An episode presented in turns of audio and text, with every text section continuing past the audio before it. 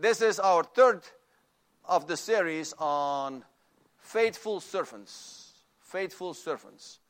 And we have talked about Paul, we've talked about Shadrach, Meshach, and Abednego, we've talked about Daniel, and we're going to continue on Daniel because it is out of the book of Daniel that we're speaking, and um, we have talked about different things. That Daniel, as a youth, as a as a youth, and people think maybe between the ages of 12 and 15 years, that he was uh, captured and, and with, uh, with the three other guys, Shadrach, Meshach, and Abednego, that uh, uh, Nebuchadnezzar wanted young people, the most qualified young people from Judah to come over, and so they did. And there was a lot of indoctrination taking place and, and, and these type of things. Um, even the language and the names were changed. And, um, and so you, you, we found that Daniel was faithful, that God, that he had a great connection with God even then, because he, he interpreted dreams that Nebuchadnezzar had had um, and saved many lives that way because all the wise men of Babylon were going to be uh, killed by Nebuchadnezzar if they could not tell him, remind him of the dream that he'd had and explain to him what the dream means. So then God gave Daniel uh, uh, uh, ability to uh, re- remember the dream and to interpret it on and on and on. So then we got, we got to King Belshazzar, who then arrived on the scene, and um, we, we saw that he, he, he, he did some bad things. He, the vessels that were taken from the temple at the captivity of, of, of Judah um, that were brought, brought into Babylon, they were used to drink wine and to praise the gods of uh, gold, silver, bronze, iron, stone, and wood with the vessels of the temple of God. And then God wrote something on the wall. And so Belshazzar wanted to, his wise men to interpret what was written on the wall. Uh, they couldn't do it. And then the queen remembered that there was a guy named Daniel. Bring Daniel on the scene, and he will interpret it for you, what was written on the wall.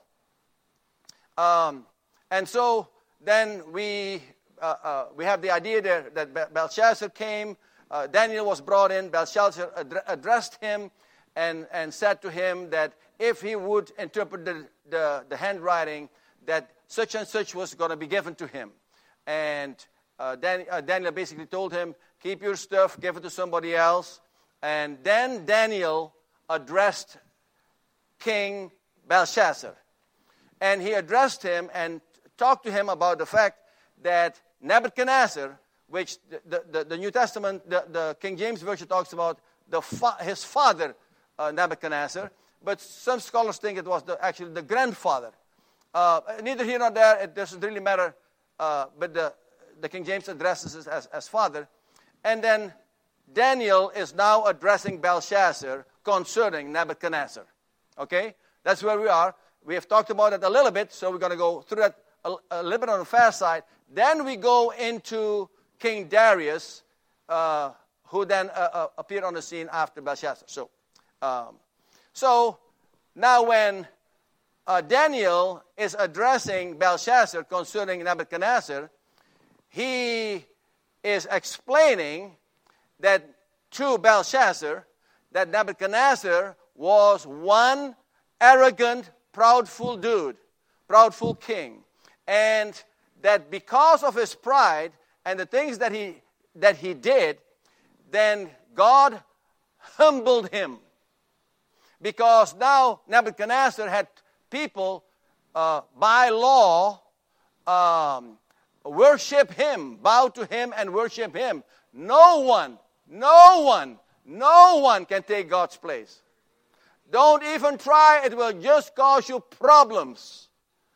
Um, so then God told Nebuchadnezzar that for a period of time, until he could come to the place where he knew that God Almighty rules over everything.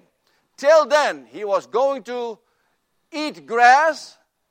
And I explained to you when an, an, like an oxen, but it was not exactly like an oxen because when an oxen eats grass, he stands up and he eats. When a human being eats grass, he has to get on his knees to eat grass. Uh, an extra humility uh, to, to be on your knees and eat grass, and that the, the dew of heaven would be on him. There was no way to dry him off. There was always a dew, and he would even have wings, and he would have claws like an eagle.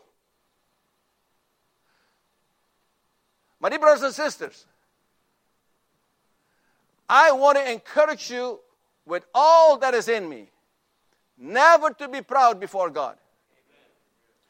Now, you might have a, pr- a proudful streak, okay, that you, you did something and people are really uh, um, uh, admiring you and they are congratulating you and they're telling you what a great job you did. Don't let it get to your head. And many times we're not doing people a favor by admiring them too much because we're all prone to pride. This flesh thing over here is cocky.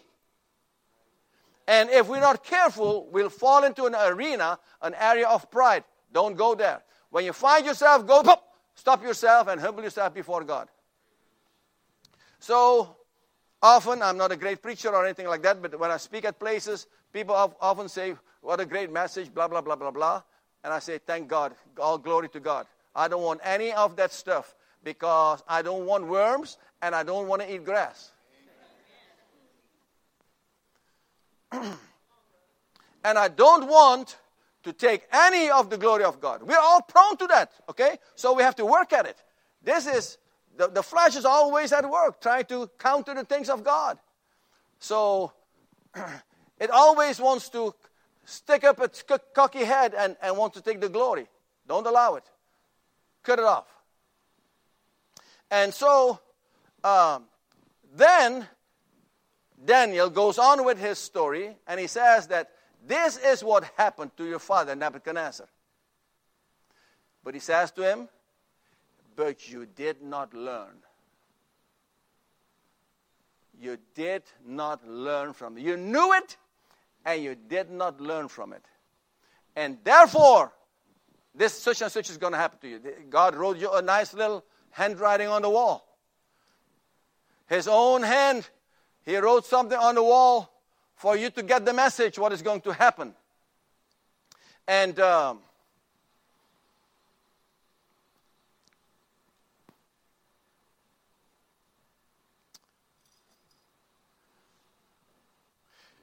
he talks to Belshazzar. It seems to me that God wants us to learn lessons that have happened to other people that we know of. He wants us to learn from that and not do it. And many people have the idea that they want to do it anyways. Because you know what? I am different than you. It's not going to happen to me. Or they say something like stupid like this I want to find out for myself. Well, if I tell you that if you lay down on a railroad track and the train comes, it's going to kill you. Do you want to find that out for yourself also? So listen to what has happened to other people and learn. I want to say that in particular to the young people. Hey, listen, I have been where you are now, right? I'm 71 years old. So I'm a lot older than you are, and I've been there. So, and I was one of those cocky youths. You, you're not more cocky than I was.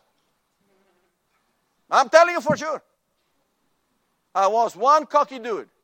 And I couldn't help it for, for, for many different reasons. I've shared some of that before, but I don't have to go into it.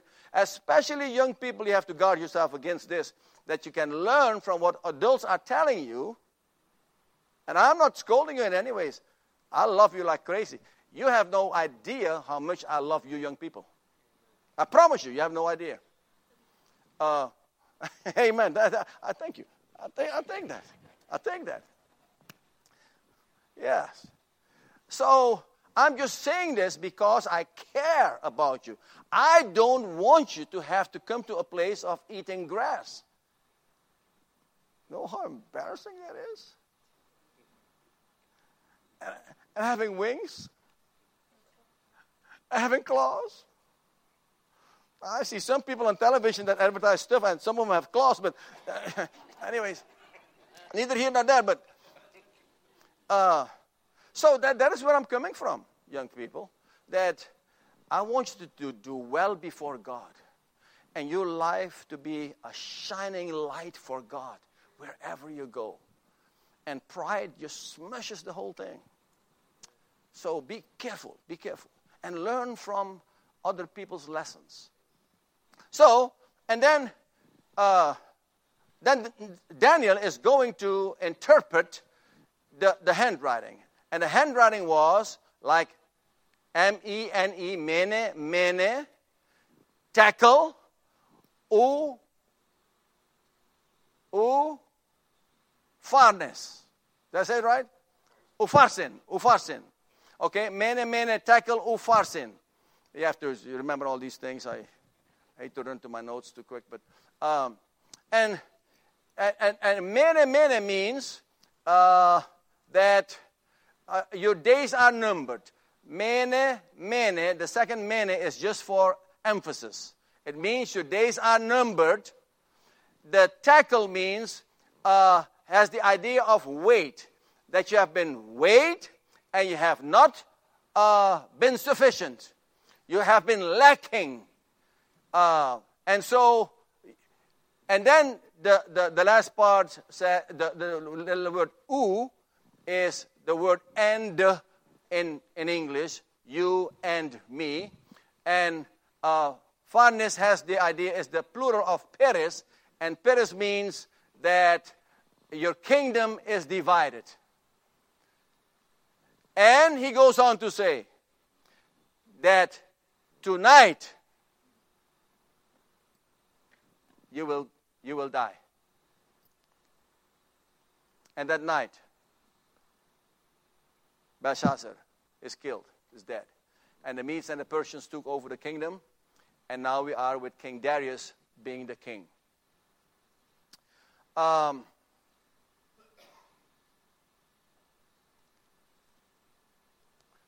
this pride thing is really a heavy deal, brothers and sisters. Uh, we have to be really careful with it. So now, King Darius. His government, I'm going to give you an outline real quick about, about the sixth chapter. Hopefully, we'll, we'll, we'll get through it. This is the outline that I have on, on the sixth chapter. Other people have maybe other emphases, so they outline it a little bit differently, but, and that's cool, that's fine. So, point one is Darius's government, verses 1 through 3. The second point is the leadership sets trap for Daniel. The king signs the decree, verses 4 through 9. We'll go over that. Thirdly, Daniel prays as was his custom, knowing what was at stake. Verses 10 through 15. The fourth point Daniel is in the lion's den, no hurt. Verses 16 through 23. Point 5 is Daniel's accusers are in the lion's den. Verse 24. The sixth point Darius uh, writes a, a new decree honoring Daniel. Did I say Daniel? I mean Darius writes a new decree honoring Daniel's God. Verses 25 to 28 and changes all the laws in the land. This is so incredible to me because of the fact that um, so often we think that we are helpless as one person. Yes? Do you have ever had that feeling? Yes. Anybody? Like, oh, I'm just one person. What difference can I make? I'm just one person. What difference can I make? Now, you had Paul made a difference, even when he was in prison. We talked about that a little bit. And he found just a, a whole new way was revealed to him uh, concerning expanding the kingdom of God. When his followers, Paul's followers, call them disciples if you will, those who were under his teaching, they thought that Paul, you know, that was the end of his ministry now. He's in prison. And Paul writes back to them and says, hey, not, nothing like that.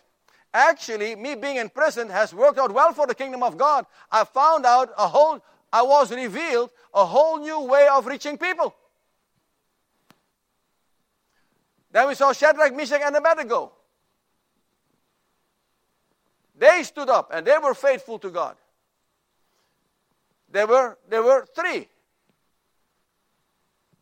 And then Daniel. And there have been numerous guys in the scriptures that were onesies that made a huge difference for God. So if you are a onesie and you think that you cannot make a difference for God, wrong. Just remember this that you and God, you're a majority. And God wants to use you. And He will use you. And God is quite able and quite capable of doing what He wants done through you. through me? God is so capable that He can even do it through me. you have to be pretty capable to do that, to do that through me. Uh, but he's, he's willing and, and he, he, he has designed it in his economy he has designed it that way, that He was going to work through people, right? He can take over Satan's kingdom just like that. Boom. Right? He's God. This is not a problem for him. But he hasn't designed it that way. He has designed it such that his children are going to expand his kingdom. Thy kingdom come, thy will be done on earth as it is in heaven. God wants his kingdom to come to the earth. And He wants us to ask for it because He wants to use us to do it. Thy kingdom come, thy will be done on earth as it is in heaven. If His will is going to be done on earth, it is because His children are obedient. If they are not obedient, His kingdom doesn't come. Or oh, let me put it this way if, if this fits you better His kingdom won't be visible. It is an invisible kingdom till His children become obedient. That is what makes it visible. Are you with me? It is a, it is a spiritual kingdom. So it is not visible. So when we, when I love my wife like Christ loved the church, Christ is seen all of a sudden. It is the kingdom of God is at work over here. And it is visible to people and it's obvious. So, because it doesn't resemble the kingdom of the world at all. So, uh, this is how God has designed it. And He wants to use every one of. So, how many people were there yesterday, sister, at the nursing home? About 30. About 30. 29, 30. Eh, it doesn't matter. 31, 28. Eh, about 30 people were there. About 30 people were blessed because one sister is obedient to the Lord. She gathers and she talks and she visits, visits with me a little bit since I'm the pastor of the church. And then we try to get a few other people to go. And I couldn't go because I had to do a memorial service. That's where I was ministering to bring hope and, and, and, and, and, and, and comfort to, people through, through the Lord. And then there's a, a number of people are working here to do the rummage uh, sale, quote unquote, the, the Rummage Day thing, and they are working and they are ministering to people that are coming in. And it is known that when the money comes in, it's not because this church wants money from the community. It's because we're getting a little bit from the community of the stuff that they pay very little for, or stuff that they might need, or that they themselves might sell. Not the problem for us, but that the money is going to go back in the community, namely uh, Glen Oak Apartments. So this is what God is about one lady, one man, one brother over there who takes the initiative of doing a, a, a rummage sale. Eh, eh, eh, this is not easy. This is a lot of work. Well, no, no, no. I mean, yes. So uh, Teresa, she has worked at a, at a thrift store, so she's the expert in this thing. Okay, he, he is the front man, maybe. Teresa's sort of on the background. So, but know, they are a couple. They're working together. So when I say David, uh, automatically Teresa is included, and maybe I should say Teresa and David is included. I don't know. but you see what I'm trying to say is, folks, let me now come back to the young people. I'm not on your case. I'm just saying this that everybody expects me to minister. I'm a pastor of a church, yes? It is expected from me. But are people typically expecting ministry from young people? No, they'll grow up a little bit and then they'll minister. So, what I'm trying to say to you is this that if you would minister in the name of the Lord, you would get more uh, impact, if you will, than I can. Because they are not expecting it from you. They say, Oh my gosh, how old are you, sister? How old are you? 17. She's 17 years old. Kayla, 17 years old. 17? And you're ministering to people like that? You show the love of Christ like that? Whoa! Wow! You convince some people. I won't convince as many people because it's expected from me. He's a pastor. He's supposed to do this. You see, so there is opportunity. God wants to use you. God wants to use you to make a difference in this world. And, and so he's already done it through Shadrach, Meshach, and Abednego, right? He, uh, uh, King Nebuchadnezzar, when he threw them in the fire and they came out, they didn't even smell like smoke. Not a hair on their body was singed. Nebuchadnezzar said, Whoa! The, the, only the real God, God can, de- can de- deliver people like that. He changed the laws in the land on that basis for three faithful guys, three faithful servants. We got a similar situation now with Daniel. Uh, so, where are we? Daniel. Okay, uh, chapter 1, uh, verse 1. Okay, I'm sorry, chapter 6, chapter 6 and Daniel, if, if I, I, I fail to give you the uh, notes. So, chapter 6.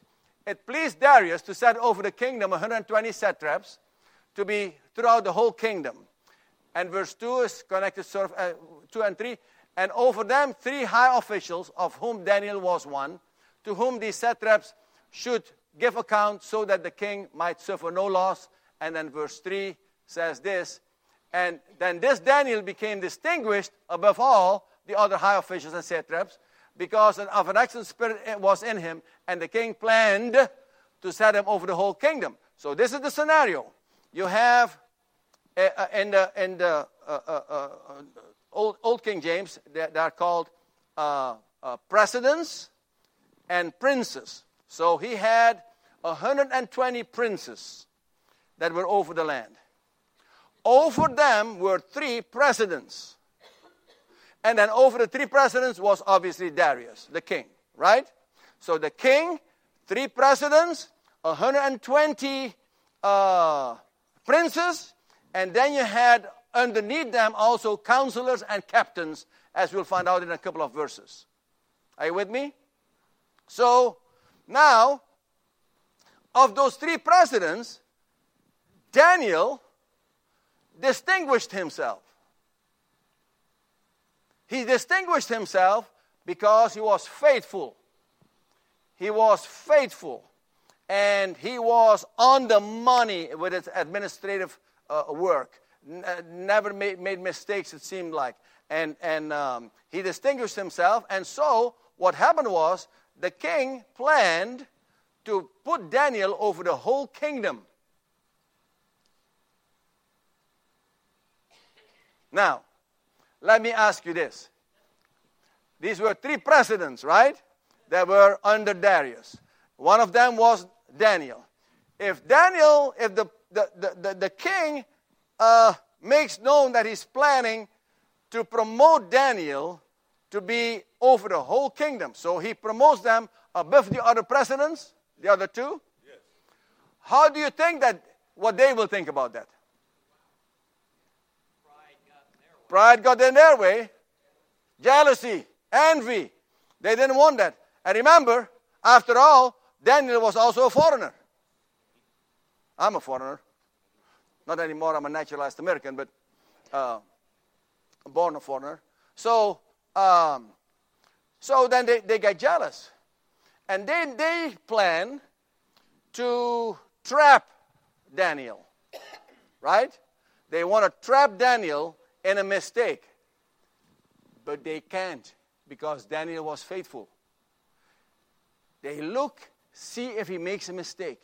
Because if he makes a mistake, they'll report that to the king and off is the promotion. But they can't find any mistake in him. Huh, one says.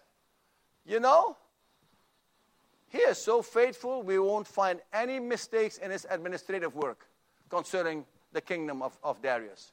What we need to do is we need to go the religious route. Because Daniel is so faithful to his God, he will never give up what he was doing for his God. So if we can sway the king somehow to make a law that goes against the activities of Daniel for his God, we might just be able to catch him.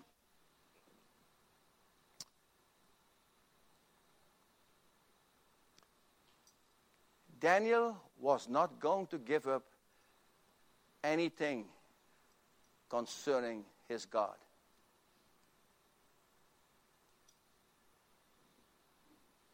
I wonder sometimes. Out there, people say often, everybody has a price. For the right price, everybody will give up something. For the right price, they might do it. For the right money, they might do it. For some power, they might do it. For some fame, they might do it. What is your price? Or do you have a price? Sometimes you get tested. I got tested many years ago uh, in different ways, but in this particular way, we, we we had a tennis club that we felt like we needed to not violate these Christian principles, knowing full well that it was going to cause a tremendous stir. Because while we were having this tennis club and we fed popcorn to people, when we took away the popcorn, it was a revolution. Why did we take away the popcorn? We had hired a new guy in the kitchen, and he said to us that we shouldn't have free popcorn over here for these people. They should buy stuff from the kitchen. If we give them free popcorn, how are they going to buy stuff from the kitchen? They're drinking their stuff and, and, and, and, uh, and, and they're eating free popcorn. Of course, they're not going to buy anything. So when we took away the popcorn, there was a revolution. And so I thought that when we are taking out the alcohol and some things, there'll be an exodus. No, some of the other guys may not, may not have known that, but I knew it because on the basis of the popcorn scenario. Um, so, but we didn't feel like God wanted us to serve alcohol. So what do you do? And so there was an exodus, and ultimately, we lost the business. What is your price, my dear brothers and sisters? What does it take for you to push out God? For you to put him, on the back burner? For you to make him plan two?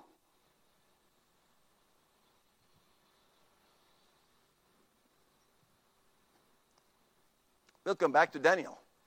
So, they proposed a plan to the king and said to the king, King, we want to propose, propose a plan. We have visited with the other presidents, we have visited with the princes, we have visited with uh, the counselors and the captains, and we all agree on this plan that we are proposing to you right now. And the plan is this for the next 30 days, if any person pray to uh, any God or any man than you, that you throw him in the lion's den. Well, you know, kings are prideful people, so that sounded good to him. That they should pray to him and not to any God or any other person. So they signed that de- he signed that decree, and they reminded him that according to the law of the Medes and the Persians, that, that cannot be changed if the king signed on it. After the king signs, Daniel finds out about it. In the Dutch Bible, which is my first language, sometimes I go to the Dutch Bible to get a little bit diff- to get the, a picture of what it says in Dutch, so I maybe understand it maybe a little bit better. Uh, and the, in, the, in, in the Dutch Bible, it says that after the king signed it, Sodra Daniel found that out. Sodra means as soon as. As soon as Daniel found out that the king had signed this decree, he went to his room and prayed as was his custom. Remember Colleen? Colleen loves this phrase, as was his custom. Because he wasn't praying just every once in a while. It was a custom for him to pray three times a day. So, it was not the time for Daniel to be scared, to pray. It was the idea for Daniel to pray. this is the time to pray. This is not the time to be scared. This is the time to go to my God and talk with Him and visit with Him. What's up? And he prayed. And predictably, the guys that proposed the plan, they were looking for Daniel to pray, right? And they walked into the room. Up, we got him. So they don't they go back to the king. They don't complain that Daniel prayed at first. They first reminded the king and asked him, uh, King uh, Darius, isn't it true that you signed a decree and that everybody that prays to man or to praise to a, a God uh, other than you, that that person will be thrown in the lion's den? Yes, says King Darius. Well, Daniel, he betrayed both you and the decree. So we think, since the, you signed the decree and the law of the Medes and the Persians cannot be altered if you have signed it, we think that Daniel should go in the lion's den. The king all of a sudden realized what a bad mistake he had made. Because remember, the king was impressed with Daniel. This was not a Nebuchadnezzar who might, in his wild rage, might be hateful or whatever, uh, be, before God got a real, a real hold of, of, of him. So, um, my mind just went back to Nebuchadnezzar. Um, but Darius really admired Daniel. So now that he realizes that he has been trapped by those guys that are in his government, he is upset with himself. Why did I do this? Why did I do this? Um, back up with me just a little bit, and let's go back to the scenario in Daniel's room when he's praying. Because this week I was visiting with, with Peter, and he was asking the question well, how old was Daniel when he came to Babylon? Well, ages between ages 12 and, and 15. Some people think he was 12, some people think he was somewhere in between them. Some people think he was 15 years old. As a youth, he came. And they tried to indoctrinate him any way that they could from the beginning. That was why Nebuchadnezzar sent for them to indoctrinate them so that they could work for him as the king in Babylon. So then the next question was how do you think that Daniel stayed so committed to his God? How do you think? Well, Daniel prayed three times a day. Daniel stayed in touch. Daniel stayed connected with his God. Early on, when Nebuchadnezzar had a dream that he couldn't remember, let alone the interpretation of the dream, and his wise men couldn't interpret it and couldn't remember it, Daniel was the man. God gave him vision, God gave him understanding, God gave him light. God gave him wisdom. He was in connection with God. He was in connection with God. And so, no wonder God did so many things on his behalf and him being in connection that, excuse me, that of course, not only in Daniel's spirit, in Daniel's mind, but in visible, visible action of God, that God was working on his behalf. Y'all forgive me here for a second. Huh? Just a little bit. Um, so, uh, where was I? Yeah. So he stayed in touch. So when he was an older man, this was not a difficult thing. He was in contact with God. And that was the best time he had of the day. Praying to his father, visiting with his father. As a young man unsaved, with a father unsaved, I cherished every moment I got to visit with my father. Sometimes without saying a word. I was not saved. He was not saved. On Sunday morning, remember the old LPs? He would play Bach and Beethoven and Mozart and Handel and uh, Corelli and some of the Liszts and some of those uh, comp- composers, classical music. My father thought that uh, cl- they're going to have classical music in heaven or something. And so I would sit with them for hours in the living room. Shh. Nobody made a sound. This was classical music. When classical music is being played, everybody is quiet. Everybody is quiet.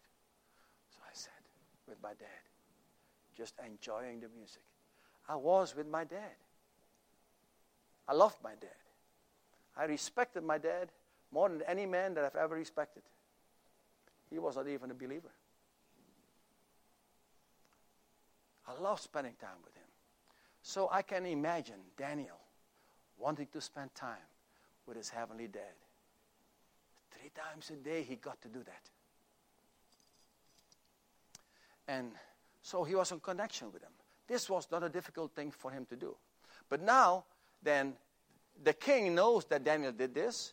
The, the presidents and the princes and the counselors and the captain, captains confronted King Darius that he, he needs to be thrown to the, to, eh, into the lion's den.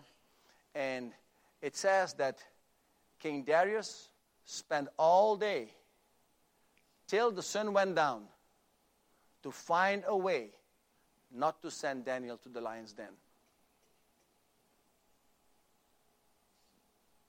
that remarkable? And some people interpret that as in, okay, how did he do that? How do you, what way can you prevent Daniel to go into the lion's den? What is, what is the way to do that? You can, you can charge the people and say, don't do it. But then you, you broke the laws of the Medes and the Persians, the very, very law that you're standing for. Huh? Well, that was not the idea.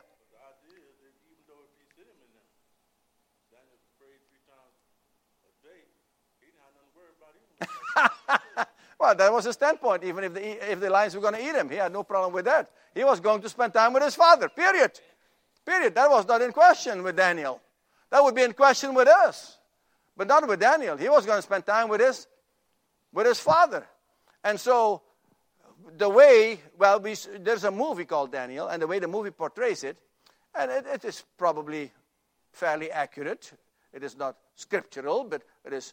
It might be very accurate because the only way that he could, that the king uh, um, Darius could prevent Daniel to go into the into the lion's den if there if his lawyers could find a law somewhere on the books of the Medes and the Persians that had a loophole, boom, that he could use. They couldn't find anything. So King Darius had to throw Daniel in the lion's den.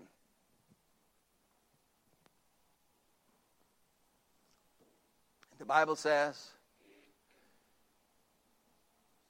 he told Daniel, he says, Your God will probably deliver you from the lions. I hope he does. He retreats to his sleeping quarters, and the, King James says he fasts. And it says that that night, no entertainment. You know, the kings, they had, they had all the power, so if he wants some entertainment, he, he wants some, some guitarists to come and some flautists to come and make, make some music, Ooh, and he's entertained. No entertainment that night. And he had a sleepless night. He couldn't sleep. So that was convenient because then he got up very early. He didn't sleep, so he could get up early. And he goes early to the lion's den and he says, Daniel, Daniel, while he's on his way, Daniel, Daniel, has your God delivered you from the lions? and Daniel responds and says, O king, live forever. By God, send an angel. And he stopped the mouths of the lions. And I have no hurt. Hallelujah. That's what, that's what Dan, uh, uh, Darius did. The king did. Praise God. He didn't say praise God, but you know, didn't know the God, but he, he, he was getting acquainted with him. Uh, and so, Darius, the king, is, is very happy, and he gives orders for Daniel to be pulled out of the, of the lion's den. And they see, hey, no hurt at all, not even a scratch. If a lion just plays with you, you're dead. You know, he goes, ah, you're my friend. if he just plays with you, you're dead. So the lions didn't even touch him. Uh, you, know, you know how sometimes the lions play, they bite each other like this. that would have killed Daniel if the lion just wanted to play with him. They didn't even come close. So was, there wasn't even a scratch on him. The king was glad. And then the king gave orders to bring in those who had set this up and their children and their wives. There was 120 princes plus counselors and captains, two presidents, and their wives and their children. That was a lot of people. So when you see it in a movie, there were two or three lions over there. There were not two or three lions over there. There were a bunch of lions because it says in the Bible that when they were thrown into the lion's den, before they hit the floor, the lions crushed all their bones.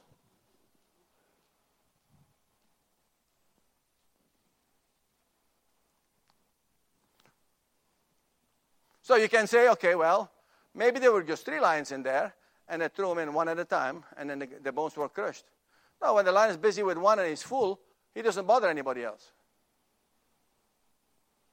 I've seen it with my own eyes. In a safari in, in, in Kenya, we came across a pride of lions. There must have been 12 or 13 of them. We almost drove over one of them.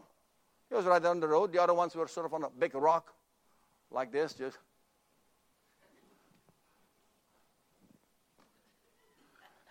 You want just to just go caress them on their belly a little bit, scratch their belly a little bit. Yeah, you're wiser than that. You cannot even get out of your car.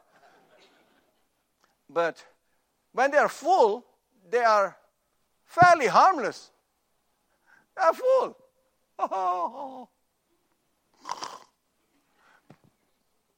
But when they're hungry, they are not harmless. They are all, all danger. All danger.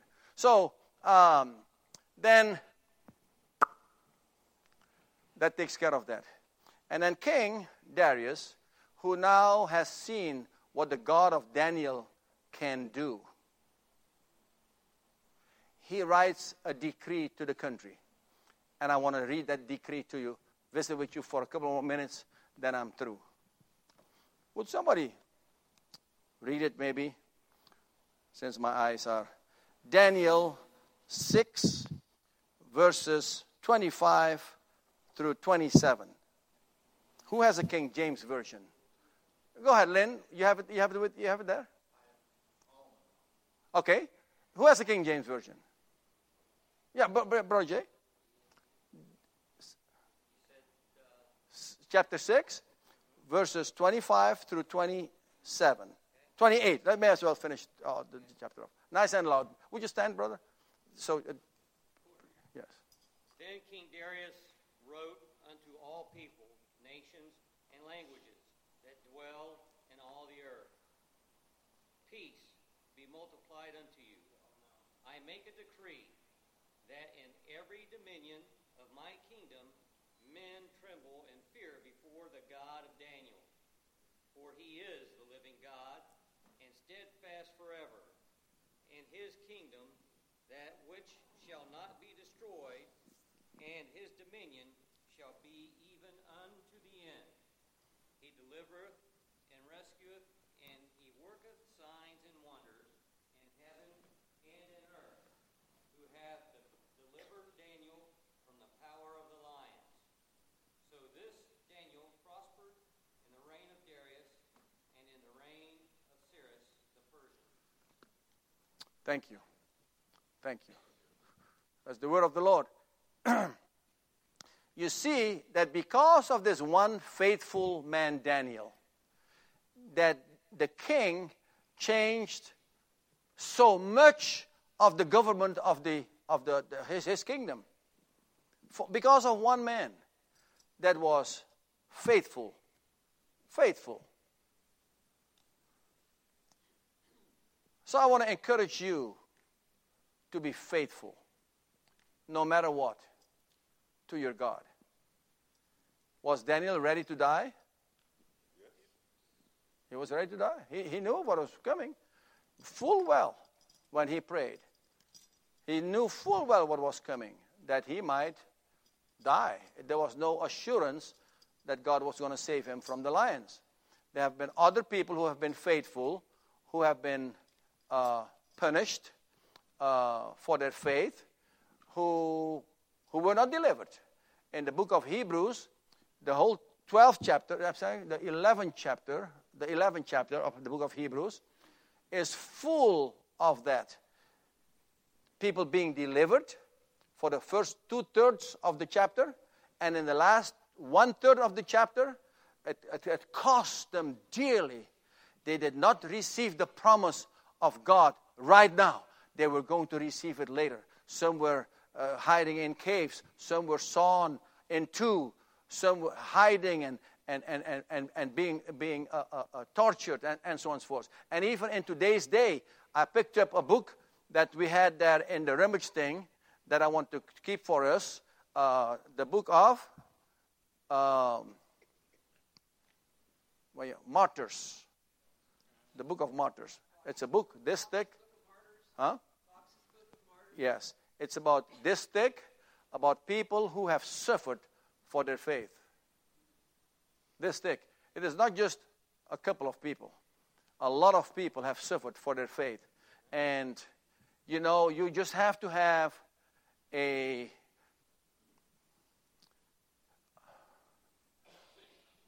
a stand that you're going to stand with God no matter what. And I just want to encourage you that way. Because, see, here we speak of Daniel, I don't know how many centuries ago.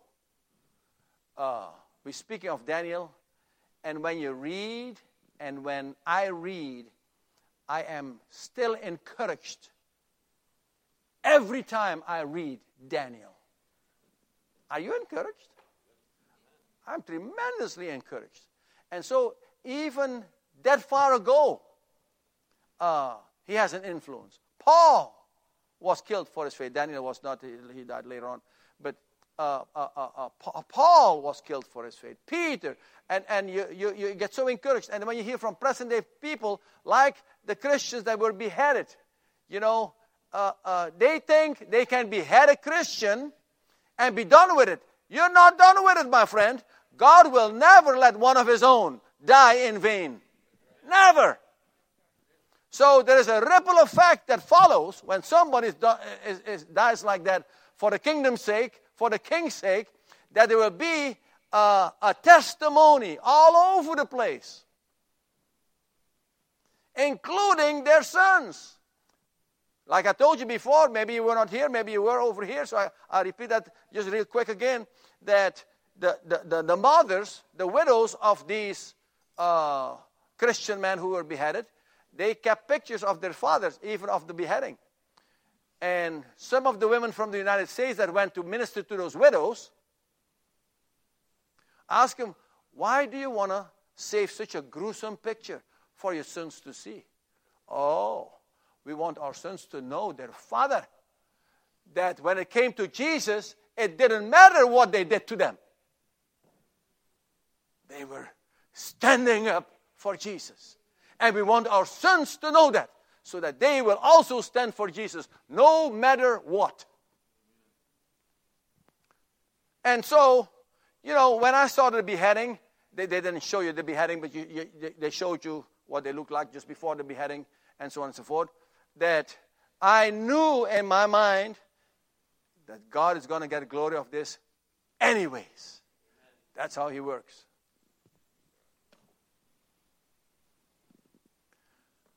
So, since I have to die anyways, right? Everything being equal, we're all going to die, unless the Lord returns before that. Then, then I, I want to die and bring glory to God. Don't you want to die like that if you're going to die anyways? Why not? So, this is not about dying. This is about standing being faithful, a faithful servant to God. That is what this is about. That was the title of the series as we went through it. So let me finish. Let me finish. Let me go to my notes. Remember, when I started the book of Daniel, I told you it is a apocalyptic writing, right? God sends an apocalypse, which is an unveiling, which an apocalyptic writing is sort of like this that God sends a writing or a message to his people when evil seems to dominate the land or the world. To have them see, to unveil to them that things are not as they see it because in the end, righteousness will prevail. It is an encouragement to his people, even though in the natural things look horrible. But excuse me, who's in control, anyways? He'll see to it that righteousness prevails. Kiss to you.